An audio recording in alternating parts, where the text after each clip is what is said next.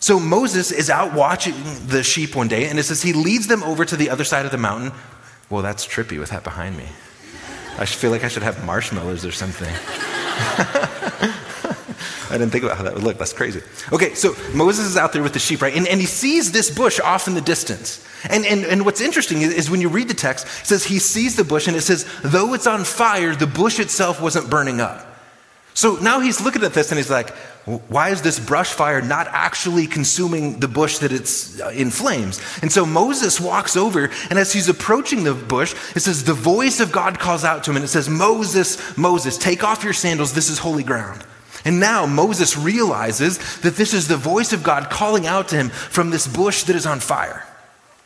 And, and, God says something to Moses that would have blown his mind. He says, Moses, your people, the Israelites, that's his descendants, he says, they have been in captivity in Egypt. And he says, Moses, I want you to go to Pharaoh, the king of Egypt, and I want you to ask him to let his people go. So here, here's the first point that I want to make as we think about stepping into things that might be beyond what we can handle is that God uses ordinary people for extraordinary purposes. God uses ordinary people for extraordinary purposes. Do, do, you ever feel like when you read the Bible that somehow they're just like different people than we are? Like you, you hear maybe these stories of characters in the Bible and they feel like superheroes that are somehow different. They somehow got it in the way that we don't. But you guys, I, I want to paint the picture for you. Moses was not a capable leader. He literally is a shepherd. He doesn't even have his own farm. He doesn't even have his own sheep. Literally, his father in law, because Moses doesn't have a job, he's like, I mean, I guess you can watch my sheep. And, and, God appears to him and he says, Moses, you're a shepherd, but here's what I want you to do. I want you to go to Pharaoh, king of Egypt, who, by the way, is the most powerful uh, military ruler in the world. Right? This would be like if God appeared to you and he's like, I want you to go to Washington, D.C. and talk to President Biden. He'd be like, uh, I can't get into the White House. Um, he's never going to talk to me. I mean, like, I just don't have access. So, d- did you notice Moses' response? Listen to what he says in verse 11. But Moses said to God, Who am I that I should go to Pharaoh? And bring the Israelites out of Egypt. In other words, Moses is like, God, I'm not really qualified. I'm kind of a nobody. And you just want me to waltz into Pharaoh, king of Egypt's uh, palace, and be like, hey, Pharaoh, how's it going? Do you mind letting my people out of slavery? Right? Moses doesn't have an army. It's not like he can threaten him. He has no status, no standing, no position, no authority. And yet God says, Moses, I want to use you. Listen, talk about being given more than you can handle. This is way beyond anything that Moses could even dream of handling. And yet, here's the truth is that God uses ordinary people to accomplish extraordinary things. So, church, what I want to suggest to you is that God has a plan and a purpose for your life. He wants you to have influence in the sphere that He's going to bless you to be a part of as, as, as someone of, of leadership and influence. And here's the question when God calls you into uncomfortable things, things that feel beyond what you feel capable of, will you push in with obedience?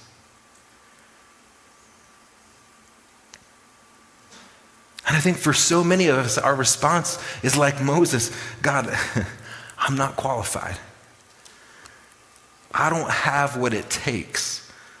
And the problem is, church, when we struggle to push into these things that God calls us to that feel overwhelming, we're looking at our capabilities, we're looking at our capacities, we're looking at our weaknesses. It's all focused on ourselves. And often we look at what God is calling us into and we go, There's no way that I can do this. Right? But here's the thing God is not calling Moses to what Moses can handle. God is calling Moses to something that only God in him and through him can handle. Do you, do you, see now how that, that toxic theology statement, if Moses believed that God would never call him to something that was more than he could handle, Moses would have looked at the burning bush and been like, no, I'm out. This is way more than I can handle. This clearly is not for me. Someone dialed the wrong burning bush phone number. They didn't mean to talk to me. And yet, Moses, as God interacts with him, comes to believe that what he needs to do is not to focus on himself but rather to trust God's capabilities and capacities through him. So here's the question for us, church. Will we step obediently into things that God calls us to, even when it's overwhelming? even when it feels beyond what we can handle. That's kind of the key tension that I want us to wrestle with. As God calls us to something that feels overwhelming, that feels beyond what we're capable of, can we step obediently into that? And if we're going to do that, I think there's three things that we need to do we need to trust, we need to resist, and we need to remember. Let, let me walk you through this. If we're going to step into things that are beyond what we can handle and trust that it's truly about what God can handle, number one, we have to trust that it's about God's character, not our circumstances or capabilities. Let me say that again. If we're going to step into things that are, feel beyond us, that feel overwhelming, if we're going to trust that it's really about what God can handle, not about what I can handle, we have to learn to trust that when God calls us into something, it is about His character, not our circumstances or capabilities. Because Moses, he looks around and he's like, I'm a shepherd. I watch sheep. I don't go to world leaders and ask them to let people out of slavery. That's not who I am and what I do. And yet God has called him and God has chosen him and God will equip him. So, what Moses does is, is he, he begins to, to listen to the voice of God, and God speaks right into Moses' doubt. So, listen to what Moses is challenged with. Not to trust his own capabilities, but to trust God's character. Number one, God reminds Moses that he is holy, that God is holy. Verse 5. Don't come any closer, God said. Take off your sandals, for the place where you are standing is holy ground. And the idea that God is holy means that God is not like we are. God is different. God is greater and more majestic and more powerful than we are. And when God says, Moses, you are not worthy to come near me, what he's saying is, Moses, I am much more capable than you. You have limitations, but God, who is holy, so holy that you cannot even approach him, he is more capable than you can even imagine. Now, did you notice likewise that when God spoke to Moses, he said, Not only, Moses, am I holy, but he said, Listen, in verse 6, he said, I am the God of your father, the God of Abraham, the God of Isaac, and the God of Jacob. And what God is reminding Moses of is that he is a God who provides, he is a God who is faithful. Now, if you don't know the names Abraham, Isaac, and Jacob, these are descendants of Moses, these are his forefathers. And so when God says, Moses, I am the God of your father Abraham, Isaac, and Jacob, what he's saying is, Moses, you know those guys. You know their story. I was faithful to them. I provided for them and I came through for them. And Moses, in the same way, I will provide for you and come through for you. And here, here's the thing, church. As you read and engage scripture, as you read the stories of people like Moses, Moses is not somehow better than we are. He was an ordinary person that God chose to use, that God chose to equip and empower. And if God is faithful to someone like Moses, God will be faithful to you and I. So that when God calls you into something that feels overwhelming, that feels like more than you can handle, you can trust that God will be faithful and God will be present in that. Here's the third thing that God reminds Moses of is that God is present and aware of the struggles of his people. Listen to verse 7. The Lord said to Moses, I have indeed seen the misery of my people in Egypt. I have heard them crying out because of their slave drivers, and I am concerned about their suffering. I thought that word was powerful. That God tells Moses, I have seen the suffering of my people. I'm, I'm, sure for some of you, even as I talk tonight about this idea that sometimes God brings us into places that are, that are overwhelming, some of you are sitting here going, Yeah, that's right now. Maybe you are navigating a hard season where your parents are walking through a divorce and their relationship is breaking apart, and you're away at school and you're going, I don't know how to navigate this. I don't know why this is happening, and I don't know what my role is in the middle of it. Maybe you're an athlete who's navigating a significant injury, and you're someone who has poured your time and energy and your identity into being an athlete, and suddenly you can't play the sport that you've been training for, and you're going, This is overwhelming. I don't know how to navigate this. Maybe some of you, this has been a hard season of struggling to build community, and you're going, I'm fighting, feeling lonely and feeling ill equipped, and I'm struggling with, with school, and it all just feels overwhelming. Here's the thing I want to assure you of your challenges in the difficult season that you're facing, God is aware of them. And did you notice, not only is God aware of them, but in verse 7, he says, I am concerned about their suffering. Listen, church, I want you to know that God sees you, that God sees your challenges, that God sees your suffering, and God is compassionate towards you. And God is concerned that you are navigating a difficult season that is hard for you. And what God is reminding Moses is that God is present and with him, and he is a God who provides and a God who is more than capable. And the final thing that Moses has to trust in the middle of this is that not only is God aware of the suffering of his people, but that God has a plan and a purpose for his people. Notice verse 8. God says to Moses, So I have come down to rescue them from the hand of the Egyptians and to bring them up out of that land and into a good and spacious land. In other words, God says, It is now time to deliver my people. And listen, here's the challenge. In a hard season that feels overwhelming, we want God to deliver us from it, take it away. And yet, often, church, what God does is He delivers us through it. We navigate a hard season, and God says, Listen, I'm not going to just take all the challenges away, but I'm going to walk with you and I'll be present alongside of you. And know that God sees your challenges, God sees your season of suffering, and He cares and is concerned for you. But He is also a God who is capable and faithful and will not leave you there.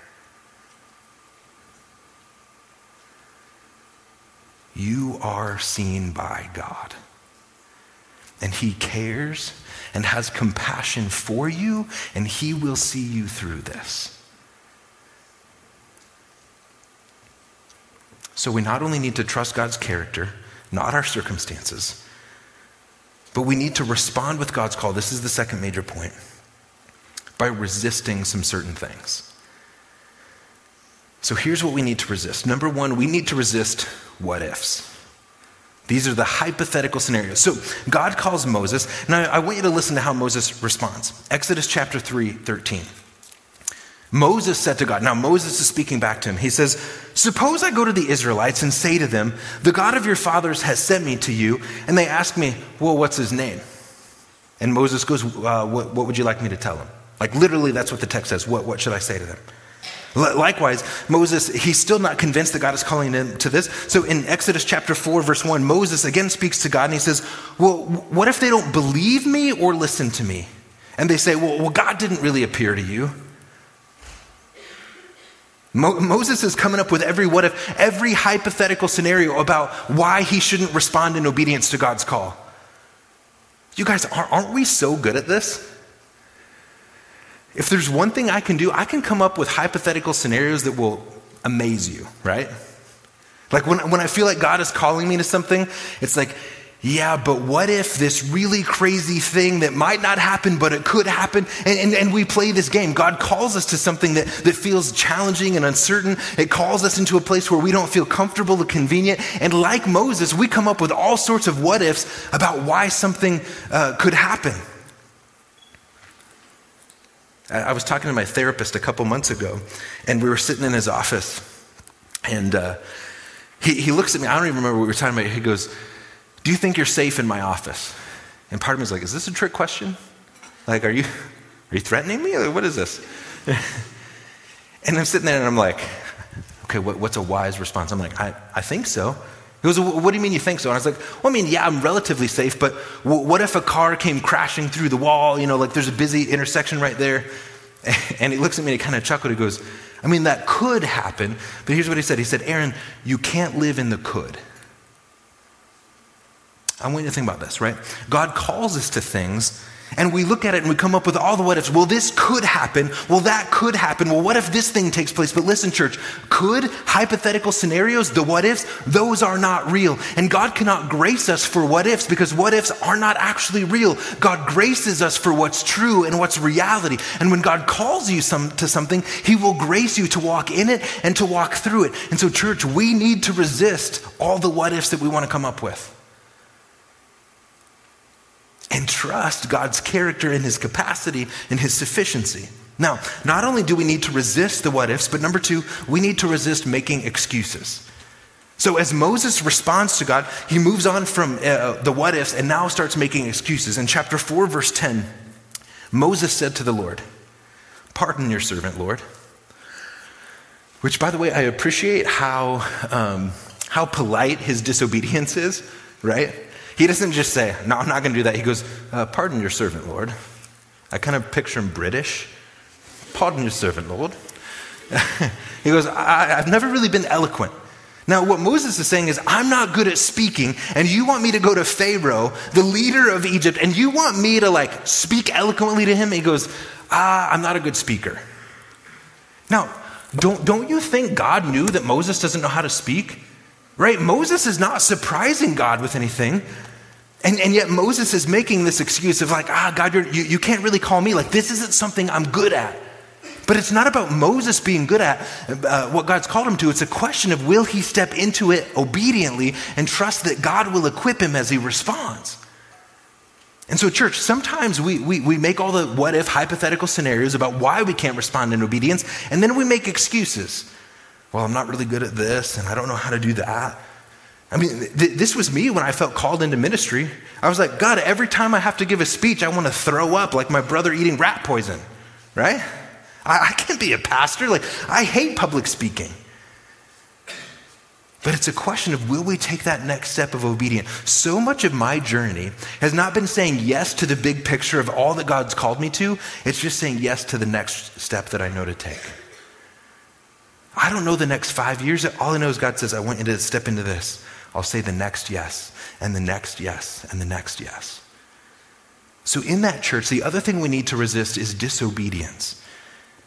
Listen to what Moses does. Exodus 4:13. But Moses said, "Pardon your servant, Lord. Please send someone else." I think that's funny, right? Moses is, is not even like, he's not going to make any more excuses. He's not going to come up with any more reasons about hypothetically what could go wrong. He just says, Excuse me, God, I don't want to go. Find anyone else, somebody else. And it's at this point, as you read the text, this is the first time that God kind of gets angry with Moses because Moses is being disobedient and disrespectful. So for me, I, I had this moment in college where uh, I was called into ministry and uh, was going to undergrad to study to be a pastor, and I still hated public speaking. And the church that I was interning at, the, the lead pastor said, Aaron, I'd like you to preach on a Sunday morning service. And I was like, oh, but can I not? Like inside, right?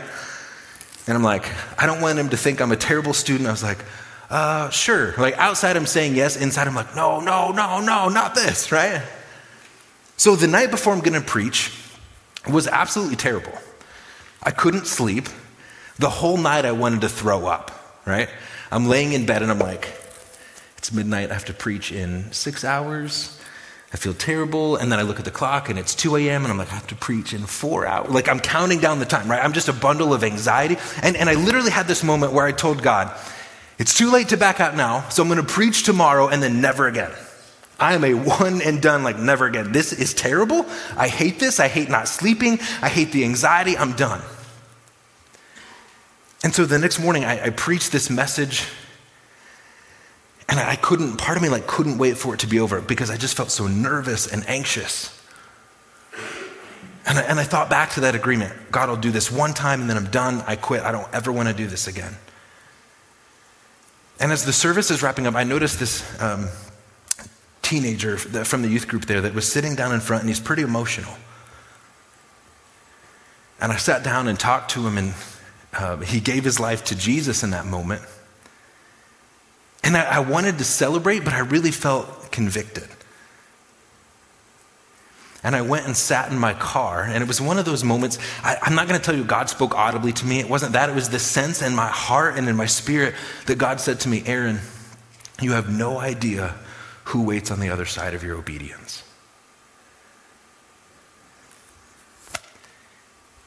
Some of you have been called to something, you feel God nudging you into something, and it terrifies you. Maybe God is calling you to go home over spring break and to be a Christian witness to your family. And your family doesn't understand your faith, and you're like, I don't want to be the like holy roller church kid at home. Like my, my, my, friends from high school, they don't know me that way. My parents don't know me that way. And yet you sense the Holy Spirit telling you, go home and bear witness to the difference the gospel has made in your life. And it terrifies you. You have no idea who waits on the other side of your obedience. Maybe for some of you, God is calling you to change your major to one thing or another, and you're like, but I don't, I don't know if I can do this, and that thing terrifies me, and yet you sense the conviction of the Spirit calling you to something. You have no idea who waits on the other side of your obedience and how God wants to use you and bless you in the process. So we need to resist, resist what ifs, excuses, and disobedience. On the flip side of that, church, here's what we need to remember. What we need to remember is that number one, God is present. As God speaks to Moses in verse 12, he says this And God said, I will be with you. I love the simplicity of that phrase I will be with you. And, church, it's this reality that the things that God calls you to, He doesn't say, Go ahead, I wish you luck, and leave you behind. No, what God calls you to, God will go with you into. And so, what Moses has to remember is that God isn't calling him to go out on his own in something that God is not also going to grace him for and equip him for. God will be present with Moses. And I promise you, church, if you step obediently into that thing that feels overwhelming, into that thing that feels like more than you can handle, and yet it seems like what God has placed in front of you, I promise you, you will encounter God's presence in real, tangible ways as you step into that. So, in the midst of obedience, we need to remember that God is present with his people. Number two, we need to remember that you are not supposed to go it alone, that I am not supposed to go it alone. A couple key verses here. In, in Exodus 3:16, God tells Moses, Go assemble the elders of Israel and say to them, The Lord God of your fathers, the God of Abraham, Isaac, and Jacob, appeared to me and said, I've watched over you and seen what has been done to you in Egypt. Now, I want to draw your attention to this first line. The elders of Israel will listen to you. Go to them and say that what he's saying is Moses, you don't have to do this alone. The elders of Israel, these are people of spiritual maturity and wisdom. And he says, Moses, trust the community of Christ followers that you are a part of. And, church, so many times when we feel overwhelmed or intimidated by what's in front of us, we think that we have to be self sufficient and have to figure it out on our own. And we don't. Number one, God is present with you. And number two, you have a community of Christ followers around you. You are not meant to go it alone. In, in, chapter 4, when Moses gets really scared, actually, God will say, Your, your brother Aaron, take him with you. And I think sometimes, church, we miss the beauty of the community that's right around us, of people that are following Jesus and have wisdom and insight to offer you into your own journey. So remember that God is present. Remember that you're not supposed to go it alone. Number three, we have to remember God's power and God's strength. That when God calls us to something that's beyond our capability, that's beyond my power and my strength, I have to trust God's power and His strength. And, and a couple things. One, uh, that leads me to a place where I'm not in control, which is intimidating. But what's really encouraging about this is trusting the God who is more than sufficient and more than capable. So there's this unique part in the story in Exodus chapter 4, verse 3, where God is speaking to Moses and he says, Moses, what's in your hand? He says, a staff. He says, I want you to throw it on the ground. So Moses threw his staff on the ground, and when he threw it on the ground, it became a snake. Reach out your hand and take it by the tail. So Moses reached out and he took hold of the snake and it turned back to his staff in his hand. This, says the Lord, is so that they may believe that the Lord, the God of their fathers, the God of Abraham, the God of Isaac, and the God of Jacob, has appeared to you. Now, at first blush, it's kind of a weird story, isn't it? Moses has his, his shepherd staff. When he throws it on the ground, it becomes a snake. And he says, Here's what I want you to do. He says, I want you to pick it up. And as soon as Moses touches it, it turns back into a staff again. What God is doing, though, is he's communicating something really powerful to Moses. In ancient Egyptian lore, the Pharaoh was always imagined as a snake. In fact, if you look at the headdress of the Pharaoh, it, w- it was designed to look like a cobra. And the Pharaoh of Egypt was imagined to be in the divine image as a snake. He was to have godlike qualities, envisioned with the power uh, of, of the king Cobra, who was sort of the ruler of the desert.